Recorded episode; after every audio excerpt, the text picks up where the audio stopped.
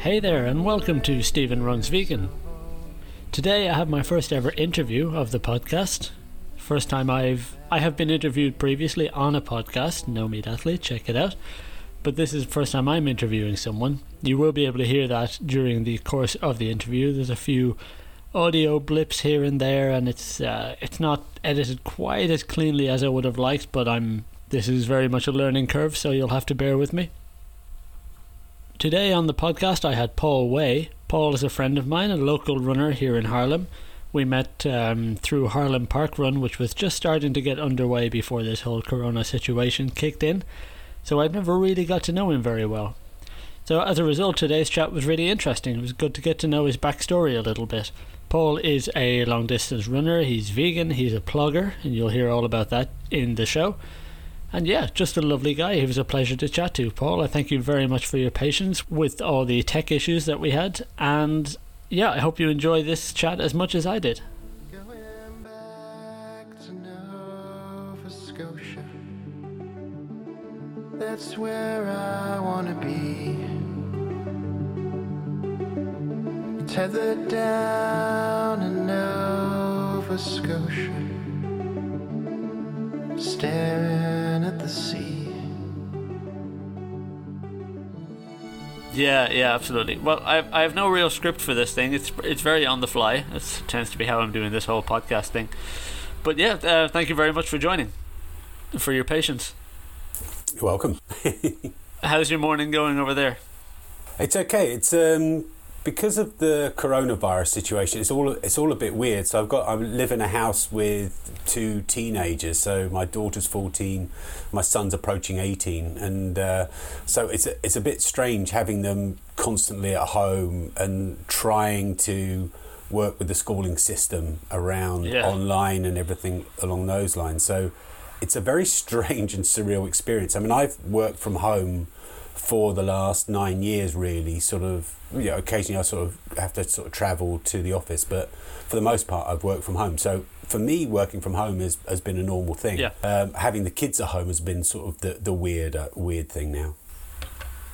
I've heard someone say it, uh, describe this situation as the great leveler because it, it doesn't matter who you are, what money you have, or what status you have. You know, everyone's in this now, and, and nobody's experienced it before. We, we've had Ebola or SARS or other things, but this is just global. Everything stops, and doesn't matter who you are. That's it's not a it's not a nice thing, obviously, but it's. But is that interesting to me at least. true? I'm going to be controversial. Look, it's only the second question. I'm controversial already. But the, the, the, the celebrities that are being stressed about, oh my God, I'm sort of in isolation, and then they've got, you know, the the yeah, they're having they're having to learn how to cook and. Uh, or, or, but they're getting their food flown in in quarantine containers, so they're probably not struggling as much as as others. and then you've got some Yeah. people that literally cannot leave. They're on their own in a in a in an apartment with one. Yeah, they're on their own in an apartment. They can't do anything, and they're on lockdown. And then you've got others that I saw someone. Yeah, we've we've improvised a route around the garden, so the kids are running a three kilometre mm. route around the garden. I'm like, how big is that garden? So. Yeah, yeah, you're right. It's a leveler, but on the same on the same level, you're. I, I'm really noticing the difference in affluence and how that makes an impact as well. To, to be honest, so yeah, I agree and disagree. Yeah, no, privilege is still privilege, and that that um, definitely shows through here. But anyway, this is not going to be a Corona podcast. That's all everybody's talking about. Um, yeah, so let me let me know a little bit about you. Uh, let me start by introducing you a little bit. Um, I only I I don't know you all that well at all. I consider you a friend now, but we started we met because Haarlem Park Run was getting up and running. Um, Parkrun had just come to the Netherlands with fantastic timing. That everything had just started kicking off, and then had to shut down because of this quarantine situation. But uh, we've we've had a few runs together. I've had a bit of a chat with you. Um, this is Paul Waye here, my guest, by the way, and yeah, uh, you can tell your own life story much better than me. So yeah, just give the listeners a bit of a uh, introduction. Oh gosh, I'm I'm 52 years old, so it could be a, like a long introduction. I'll uh, I'll keep it brief. the highlights of my life in just a few sentences. Oh oh oh gosh. No, I'll, uh, I'll I'll do a quick summary and just sort of just do a whiz through one minute ramble, and then you can sort of dive into whatever you like. But yeah, I'm a 52 year old. I was born in England. Um, in the village where Winnie the Pooh was written. So I come from a really small village in the the southeast of England, in a place called Hartfield, and I was born there, raised up there until I was 18. Then, you know, then all my travels took me around. I went to University at Liverpool. Um, I started working in London, and when I was working in London, um, I met my my now wife, who is a Dutch person, and she wanted to have kids, uh, but didn't want to have them in London, and so we made the decision or, or you know, Dutch women can be quite strong and, and convincing. So she made the decision. I went, okay, Yep. uh, to uh, to just sort of move to Holland. It didn't matter where. She's from from Nijmegen, so she's not from where, where we are, where we are now.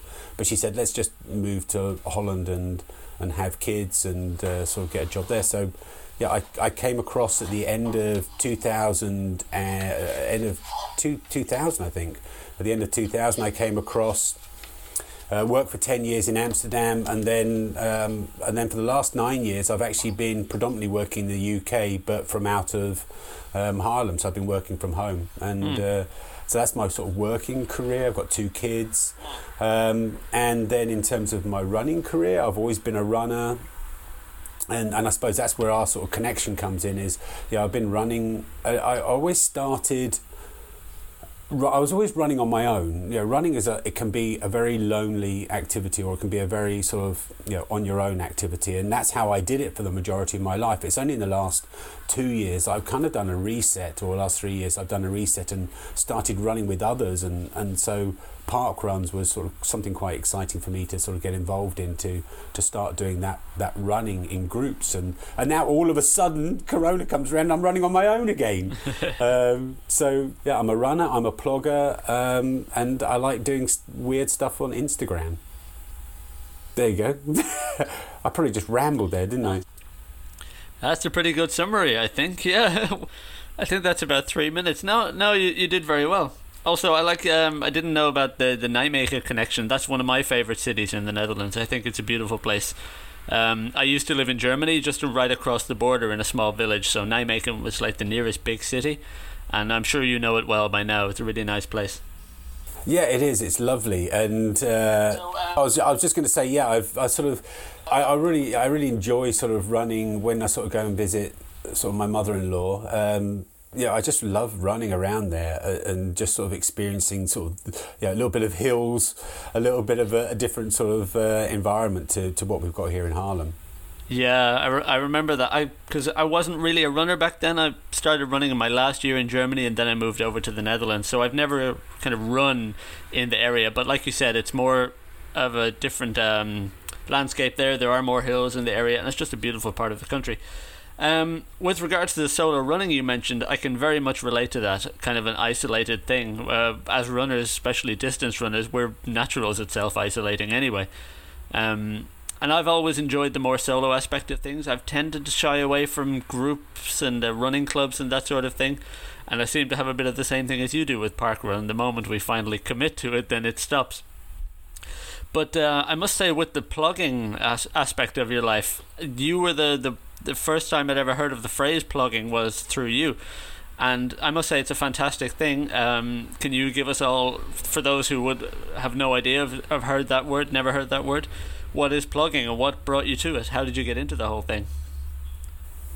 Yeah, it's crazy. It's crazy. So, uh, plogging, yeah, I mean, people could just look up on Wiki, but just to give a short summary, I think plogging as a word came around 2016, and it's a combination of a Swedish word for sort of picking up stuff and jogging. So it's pluk, pluk upp, or so it's something like pluk up, and uh, and jogging. So together they've combined it into this word of plogging. But yeah, obviously the activity existed before 2016, and I think I look, I look back a while ago and I sort of saw on Twitter the first reference I had ever did to doing this activity of running and picking up litter at the same time, and that was in 2011. I sort of put my first thing on Twitter, and I'd done it before then, so I've done it for years. If you go back, you know, I've probably done it, you know, for most of my running career, but only every now and then. So I'd sort of like see a bit of litter and I'd pick it up, but I wouldn't say I did it every time. And then in 2011, I was um, traveling a lot to, to the UK, staying with my parents, and I had to go from to get from my parents to London to work. I had to run sort of six, seven kilometres to the train station. You know, it's hard. This Winnie the Pooh village. You know, it's, it's, it's exactly how you can imagine it. You know, there are no paths. It's literally you're running on this sort of windy sort of uh, country roads. So I was running along there, and I was just noticing all of these, all this trash in the hedges, and it was really frustrating, sort of running to the train station and seeing that. And so I started just sort of picking up, and I had this sort of um, sort of routine. I'd do it every every week. I'd sort of say, right, today I'm going to do that, and I would run along this sort of route, and I'd pick it up and sort of have a bag and sort of put it in a bag. And then I thought, hang on, I'm in the middle of nowhere. I've got nowhere to dump it. So what I did was I actually filled up a bag and then left it by um, this garden centre. So there's probably this this weird garden centre experience. You know, they've had this um, sort of suddenly they like they come into work in the morning. They see this bag of rubbish outside their, their gate, and I would sort of do that once a week. And I never had in contact with them. So if they're listening now, you know, sorry, it was me. And so that was around 2011, and it just sort of built up it just sort of built up more and more. And then the word plogging, I, I, don't think I knew the word plogging until 2018 or something like that, and it became word of the year or, or something like that.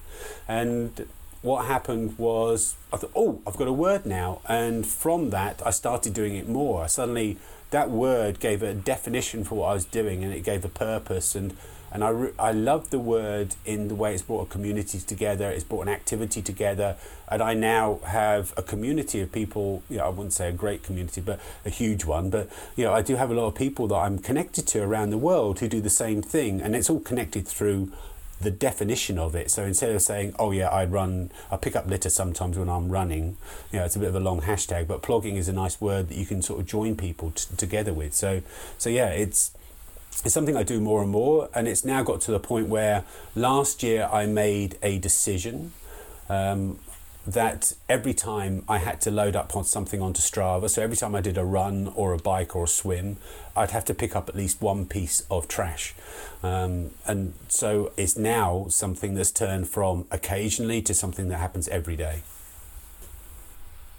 Wow, that's brilliant. Um, yeah, it's nice to hear the uh, background to it all because I think um, like you said, probably a lot of people on their runs would just see something here or there, and if there's a bin nearby, they'd pick it up and dump it in. But to get from that to where you are now, like folks, um, I'd encourage you to follow Paul's Instagram. It's Waye of Life, and that's W A Y E, Waye of Life. Um, you're really enthusiastic and really busy about it. And you've inspired me to um, notice. I'm not doing nearly as much as you about it, but I'm seeing trash all over the streets, whereas before I, it was there, but I just didn't seem to think about it at all. Whereas now I will, you know, make a point to alter my route to pick something up, and oh, there's a bin up ahead. There's always a bin. Yeah, unfortunately, it's like it's like the red pill in the Matrix. So yeah, once you've taken it, you can't stop seeing it. So yeah, unfortunately, now I've I've condemned your, your your listeners to actually always see trash on the ground, which is which is a good thing. But I don't want people to pick up every piece of trash. So actually, the most stressful thing as a plogger is to not pick up trash and you have to have Oh, that sort of yeah. real clear boundary between okay i'm going to do it now and what i do is you know i'm going to do it for this sort of moment but i don't have to do it 24 7 um, so you have a clear boundary say right i'm going to pick up this one piece. And you only have to pick up one piece. If you pick up one piece of trash on every run or one piece of trash a week you're making an impact. If everyone did that the trash would be gone in no time. So don't feel you have to pick up loads. Just one piece is as important as a thousand pieces There you go. I, I totally um, relate to that small steps idea that you can easily get overwhelmed in the big picture and you, you want to. I've I heard of this um, yoga guru who had this um, phrase of, I'm going to butcher it now, but um, he, he took gave a guy a broom and told him to sweep up his room, tidy his room, and the guy was like, "But the whole house is a mess. You know, I, I want, where do I start?" He's like, "I just asked you to sweep your room. Don't worry about the rest of the house. Do what you can, and then from there we'll we'll carry on." Um, and I do totally agree with that word, uh, or the the idea of putting a label on what you do, plogging it. One word, one tag can create a community, can create a kind of connection between people. Even the same with just calling yourself a runner one of the podcasts I really enjoy is called the Marathon Training Academy, and they encourage people to say, "No, don't tell people you you go running or you're a jogger or whatever. Say, no, I am a runner." That gives you identity. That already defines you know your life, and it gives you a connection to whether it's um, you know Mo Farah or Usain Bolt or any of the super elite athletes, or just you and me running around the park, you know, doing a couple of kilometers and not breaking any records. We're all runners, and that tag can really give people a sense of identity and community, especially with Instagram and with social media now. And I think that's very important. Exa- exactly, and I always say okay, don't you, know, you, if you look at Usain Bolt, you know, he is the fastest runner that's been recorded, but he's not the fastest runner that's ever existed for sure. You know, he is the one that's had the chance to become the fastest. But there are people that have never taken up running, I'm sure, in different parts of the world that could potentially be way faster than him if they had the same opportunity. So, yeah, mm-hmm. so I was sort of Absolutely. yeah. So so don't think that just because these people are are fast that makes them the fastest, or yeah, they are no yeah they are a runner as much as you are a runner. And if someone picks up one piece of trash, they are they are a, a, a plogger as much as I am a plogger. So there's there's no difference between the two. It's a community, and and I value the people that pick up one piece of trash or the people that one run that run one kilometre as much as those that run ultra marathons or pick up hundreds of kilos of litter. There you go, folks. We've all swallowed the red pill now. If you pick up one can of Red Bull off the street and throw it in a bin, you're a plogger. Um, I want to go on to the um, vegan thing. I'm surprised we've been talking for 15 minutes and we haven't mentioned the fact that we're vegan. That goes against the stereotype. Um, wh- how did that How did that start? If if you want to open up that window a little bit. Oh God! Okay, now you're going to go into my dark soul. So I have to sort of be honest and say I'm a completely shallow oh. person. so I the the my whole vegan lifestyle change has been quite sort of dramatic, and, and it actually dates back to um, the late 80s. Wow. So this all came around from the late 80s. So I'm a huge meat eater. yeah, crazy meat. I love the taste of meat, and I'm you know, I shouldn't really say that as a vegan person, but I completely love the taste of meat. And literally, just give me a bowl of chicken wings, and that was like heaven for me for, for most of my life, and it has yeah has been for most of my life. And then what happened was I went to do a postgrad in in the late 80s. So I just finished my university, and I was going to become a teacher, and I had to do a teacher training course at Bristol University. So I had one year of going to Bristol University. I didn't know anyone. Um, and I thought, oh, I don't have any baggage with me by doing that. I can go somewhere and I can tell them I'm a goth, and no one will actually say, no, you're not, because they don't know me. So, so I, I, thought, what can I do? And it was the time of sort of Morrissey's Meat is Murder, sort of that kind of phase. So I thought, I'm going to go vegetarian for a year. So it was yeah it was i thought oh that's kind of a trendy thing to do. So i literally went there for a year and said i'm vegetarian. And there was no one ever said no you're not. You, you just love meat. So i thought i'd try it. And what happened was so it was just for one year. And as soon as i started doing it i was like i realized oh my god i actually feel kind of good. Not just ethically. Suddenly i was like oh my god i'm actually being nice to these animals. I'm not sort of killing them so there was that whole concept. Um, but then there was the whole thing of internally, I felt really good. I was like, oh my God, I feel so much cleaner. I can't sort of describe it any other way than saying I was cleaner inside and sort of lighter and it was just a great feeling inside. So much so that just for those two aspects of feeling ethically and internally feeling better, that even though the year went past, I carried on being a vegetarian for another two years.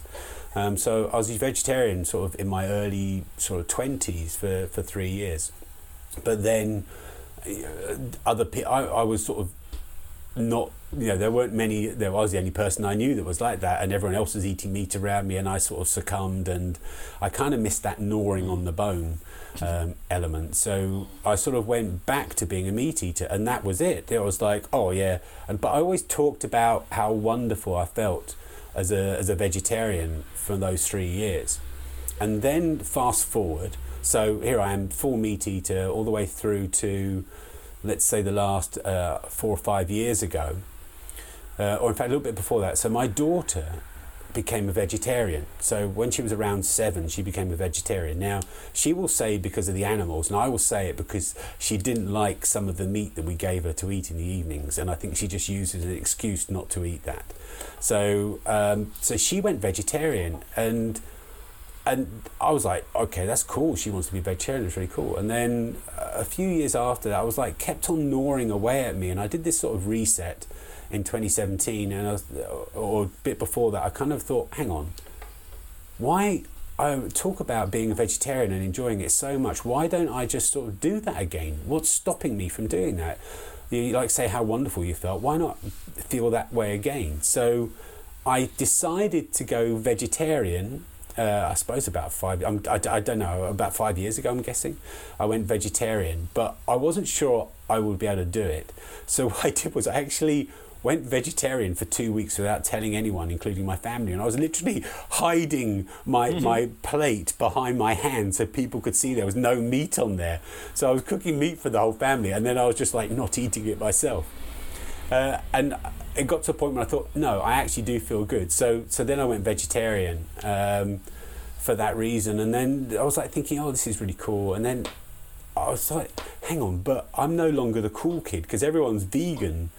Um, so it was a sort of year and a half ago that I thought I'm going to be trendy and go vegan. Um, so I, I I did that. I just decided on January the first, 2019, to to go vegan and sort of see how it was and things. And that passion I had back in the late 80s, that came back with a vengeance. Suddenly it was like I did it for myself for this egotistical fashionista sort of, you know, I want to be cool. I want to have like plant based. I want to call myself a plant based runner. But it turned out that a feeling of, of goodness inside me, of how good I feel inside, how quickly I can recover from running and training and, and hard workouts, that, that was all there. And then suddenly, like a wave, the the ethics. Suddenly, hang on, the ethics of being vegan is is is even better than being a vegetarian, and the and the environmental impact of being a vegan is so much better. So those washed over me, and now, if you said, would I ever leave veganism? The answer is no, because of those two reasons, because of the ethics and because of the environmental Yep. uh, factors. But I started off for being trendy. Well, that's an, a very uh, honest admission there. I appreciate it. I had a bit of a similar thing when I was 19. I was in university for the first time, and a bit like you, although I must admit it's very, very incredible that you did it 20 years previous and when it wasn't nearly as trendy or as easy for that matter. But when I was 19 in university, um, I've, I met a few vegans for the first time. I barely knew what the word was. It was like the red pill plogging thing all over again. Once I heard it, and I'd say I went vegetarian at the time for the animals. That was my main motivation. But I must admit, there was 50% animals and 50%, hey, look at me, I'm vegetarian now. Because the friends I had in, in university were cool, you know, I, wa- I wanted to be like them. They were a bit alternative and a bit uh, indie. And that seemed a kind of romantic notion to me. So, like, on day one, I shared this. Uh, there's a song I used to listen to. Um, with a there's one line in the song excuse my french in this one but tell your boyfriend if he says he's got beef that i'm a vegetarian and i ain't fucking scared of him um and I, I shared that song and I quoted this line on Facebook in this big letters. I even spelled vegetarian wrong. That's how new I was to the whole thing. so I can relate to the um, ego Yeah. coming in as well. With regards to the the the the uh, reset you were talking about and the passion you had, that I can totally um, feel as well. I had a similar sort of thing. So I went vegetarian when I was 19 in 2011, 2010. And 2009, sorry, and I went vegan a few years later. it's kind of a very. I tried to go vegan a few times and it didn't really stick, and I wasn't really up for it. But then there was one morning, one day, one week in April 2015 when it all just exploded. I just the clarity was there. I went vegan. I started running at the same time, and I'd signed up for my first marathon the next day, training plan, and that was it. My life had all just changed in one or two days, and I could never really figure out the trigger as to why. But now that I look back on it, that was such an iconic moment. Did you have a similar feeling when you had a reset that you've talked about? yeah, it was. Uh, there was there was a big reset for me, and and it actually comes through the, the the the running, the veganism, all of that sort of came to a head in 2017. So. Uh, I, so I, I don't know the, what triggered it, but I just sort of looked at myself and went, "Am I happy?" And then if someone had asked me that at a party, I said, "Yeah, I'm happy. Yeah, I, am At the time, I was a triathlete.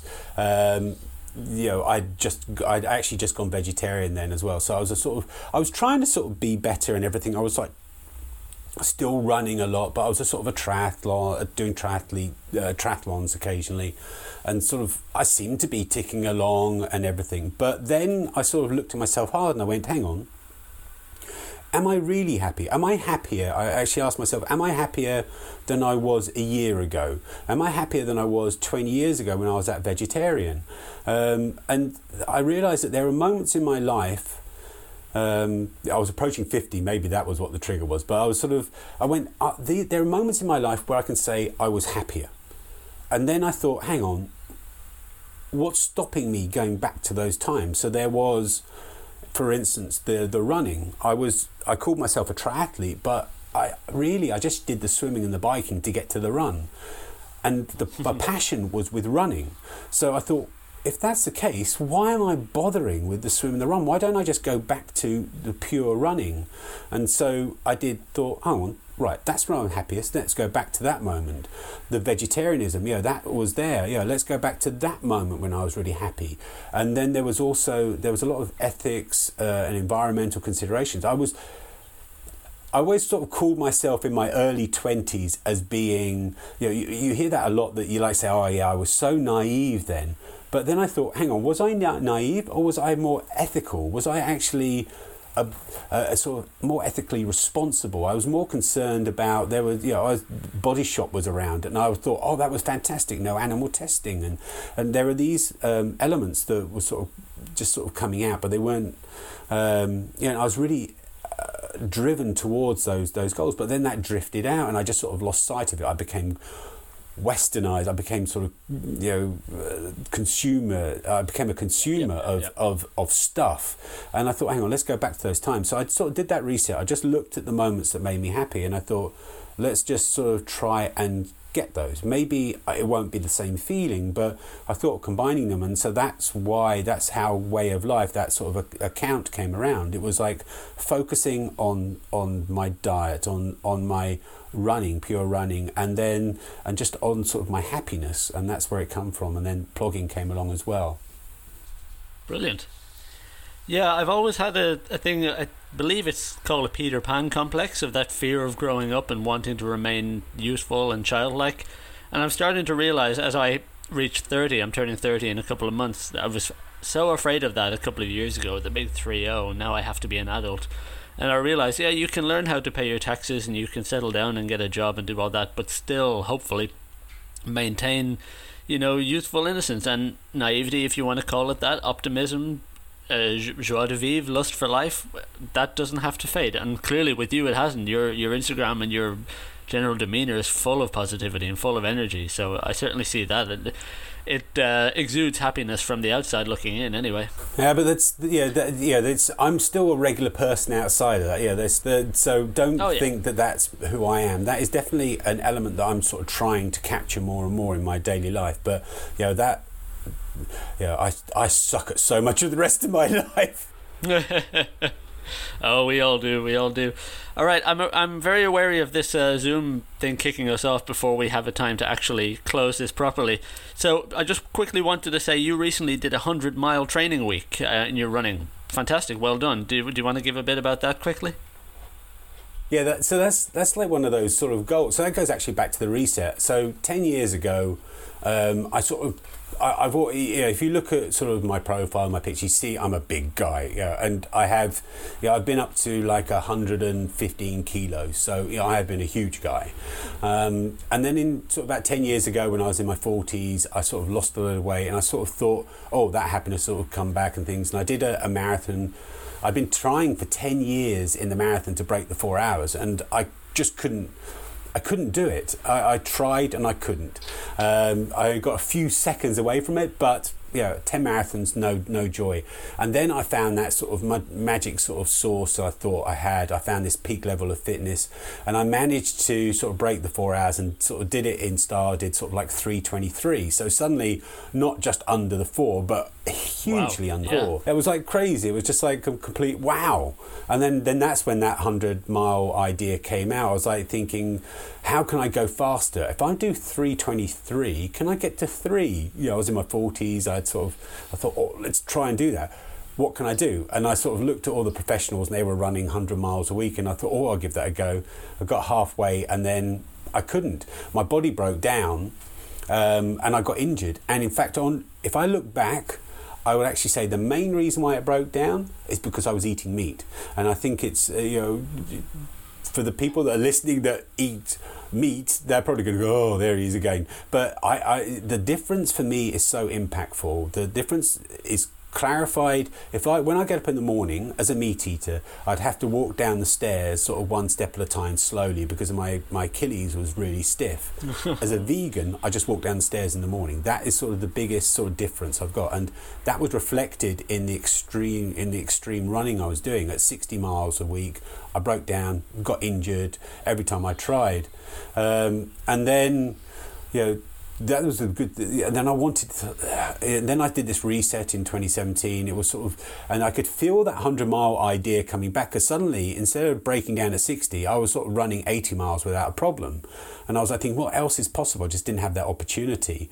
I never had a chance to do the 100 miles and I still couldn't. And then you know Corona you know, unfortunately we're going to go back to Corona because what happened was two things happened.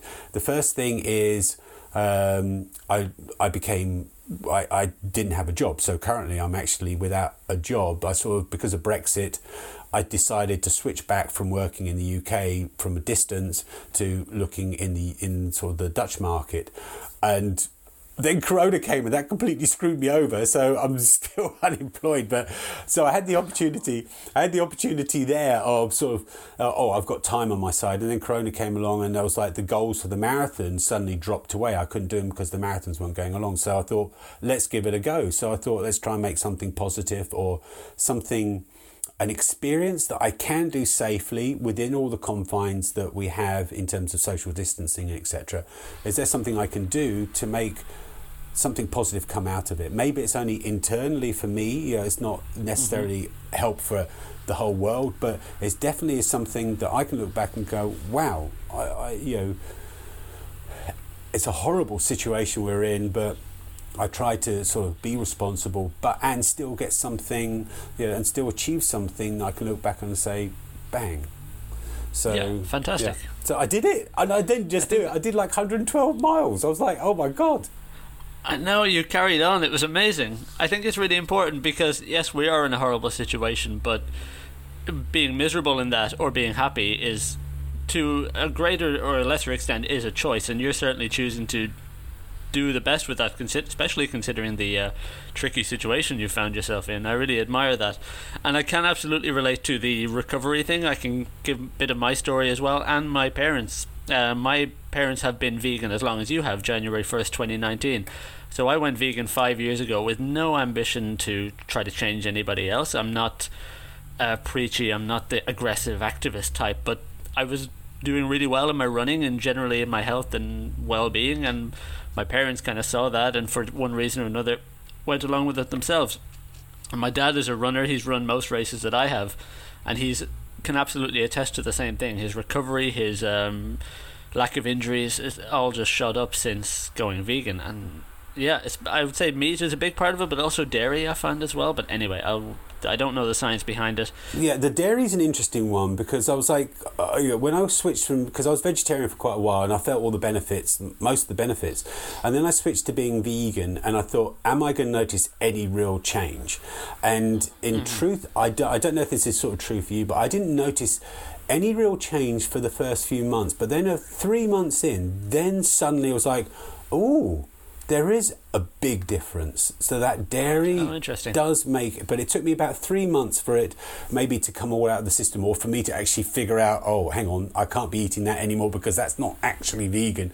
It, you know, I'm still screwing it up and sort of making mistakes, but yeah, I'm still sort of finding, oh, what do you mean that's not vegan? Well, I think that's. uh, I think that's important to say that nobody's perfect. I think we've all slipped up either intentionally or accidentally, and that's fine. You just do your best on the day, and you know one mistake doesn't uh, like derail the whole process. You can get back on the wagon, and you'll be fine.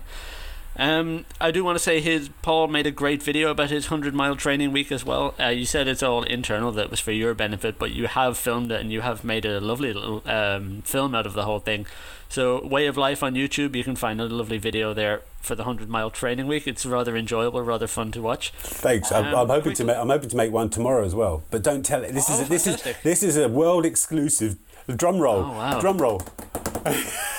I'm, I'm, I'm actually. I, I haven't told. I haven't told the family yet. But I'm actually planning to run a marathon in my backyard tomorrow. So, which is going to be quite interesting because it's only it's only sort of four meters by two meters. So, um, and I'm going to try and film the whole thing and sort of put a film. So maybe when people look at it, they'll, they'll sort of come across that one as well. I have no idea if I can do it. I think this is actually going to be the biggest challenge I've got. You've seen these crazy people that have done the, the marathon on the balcony and everything like that. I'm going to sort of try and do it, but I Yeah, think I'm yeah. just going to get dizzy.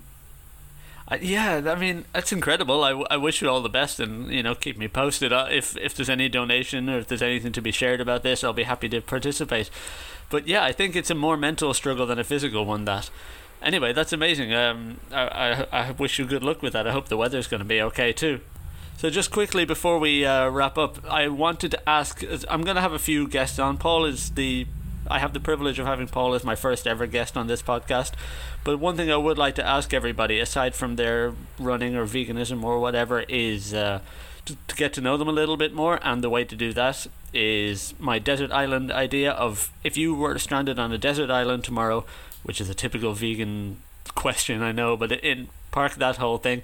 Um, if you could, you had to be on a desert island. You had to take one album, one book, and one movie with you. Do you have anything in mind for that?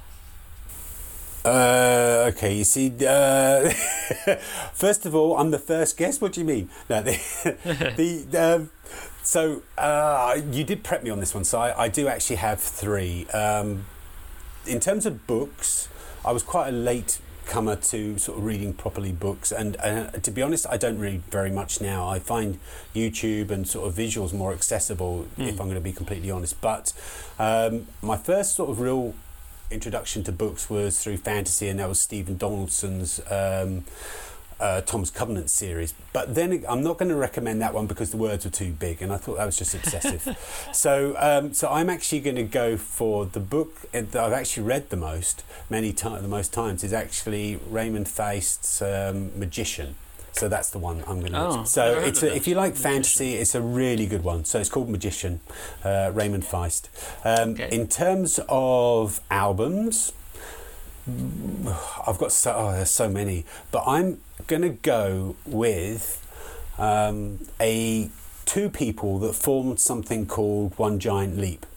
And this actually co- coincides with a, a- a lot of my values that I place through sort of the way of life sort of channel and account that I do, and that sort of elements in terms of veganism, in terms of thoughts and ethics and things. So Jamie uh, Jamie Catto, for, uh, who's one of the founders of Faithless, I think, and Duncan Bridgeman, they got together and formed something called One Giant Leap, and they travelled the world recording sounds and sort of mixed it all together to to films and into albums. So they've done two albums. Uh, this is it's quite old. Uh, one is on Spotify, but one isn't, and the one isn't on Spotify is the one I'm going to say, which is called "What About Me." Um, so you can look it up on YouTube. So "One Giant Leap," "What About Me," and you can actually see the the film. But they made a CD of it as well, and that's going to be my album because it's so eclectic. There's African music, there's uh, Spanish music, there's um, you know New York. Yeah, every walk of life is in there, as well as a lot of sort of insightful um, uh, statements from people, you know, sort of famous people. so that's my album, What About Me, uh, by One Giant Leap. And my movie is I love movies that don't have too much dialogue and it's more about the visuals. So I'm going to choose something that's a bit of a, a sort of a soppy film, but I can just watch it over and over again. That City of Angels with sort of Meg Ryan and uh, uh, Nicolas Cage. I just I just can watch that movie forever. It's just visually, I just love love the look of it. Brilliant. I mean, I've thought of this uh, question kind of selfishly as well because I've never heard of any of these. Oh, well, I've, I've heard of the, the movie, but I haven't seen it. One Giant Leap, that sounds right up my alley. I'm really curious. I'm going to check that out the moment we get off this call. But uh, yeah, thank you very much for them, Paul. Any anything you'd like to say? Anything you'd like to share before we wrap up? This this is I think this is amazing. You know, we didn't know each other until a month or so ago, or yeah, something along those lines. And yeah, we had that connection just through a running community. And then you kind of oh we've got these other sort of communities. And and this is something that I was sort of missing in, in my life. Running alone I love running alone but running as a community and sort of I would really encourage people to sort of try and reach out to other people with sort of shared interests whether it's running whether it's veganism or, or whatever it is you have have that community because it's you meet these wonderful people you know like you that just make your life happier. So, oh gosh, that was a bit gushy, wasn't it? So, no, thank you for the chance, and yeah, it's wonderful to to know you and to sort of be involved in this. That's a wonderful way to end it, I think, Paul. Um, thank you very much. I totally agree. I really look forward to running with you again when we can, however long that's going to be. Um, and hopefully Haarlem Park Run gets up off the ground sooner or later. If you're in the Haarlem area or if you're in the Netherlands or many places, just visit, check out your local park run. And yeah, if you have any questions for Paul, you can find him on Waye of Life on Instagram. Uh, and emails wayoflife at gmail.com. Yeah, I mean, the best way is through Instagram. That's the thing I'm most active on. So, so yeah, if you just sort of do that. But yeah, I've only got a few followers on YouTube. So, so subscribe to the YouTube channel. So there you go. Go over to YouTube. Paul's uh, made one great video and he's going to be busy again in the future. Um, all right, we'll leave it there. Thank you very much. I've really enjoyed this too. And uh, yeah, I, I, hope this uh, corona thing doesn't hit your family too hard. And yeah, take care. Yeah, hopefully, hopefully we, we will learn from this and we become better. There you go. All right, Paul, it's been a pleasure. Thank you very much. Cheers, Stephen. Bye. Take care, man. Bye bye.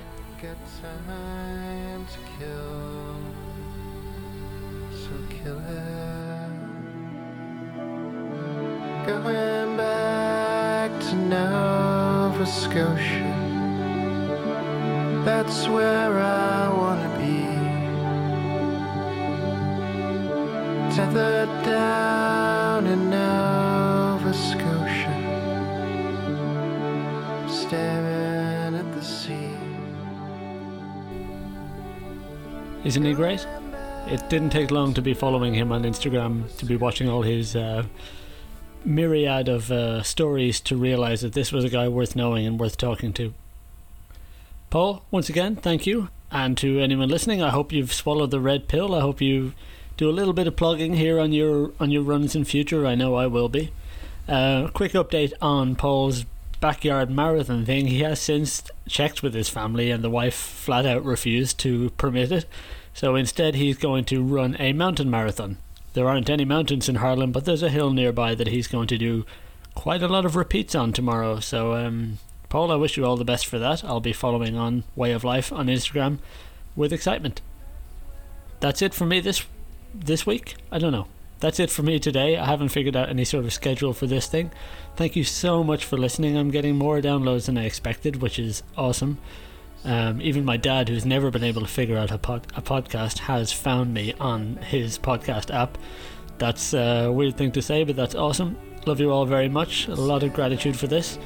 Yeah, as always, take care of yourselves and each other. Bye bye. It's back at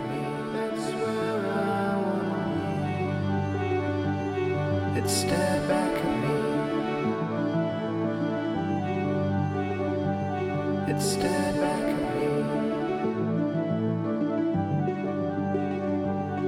It's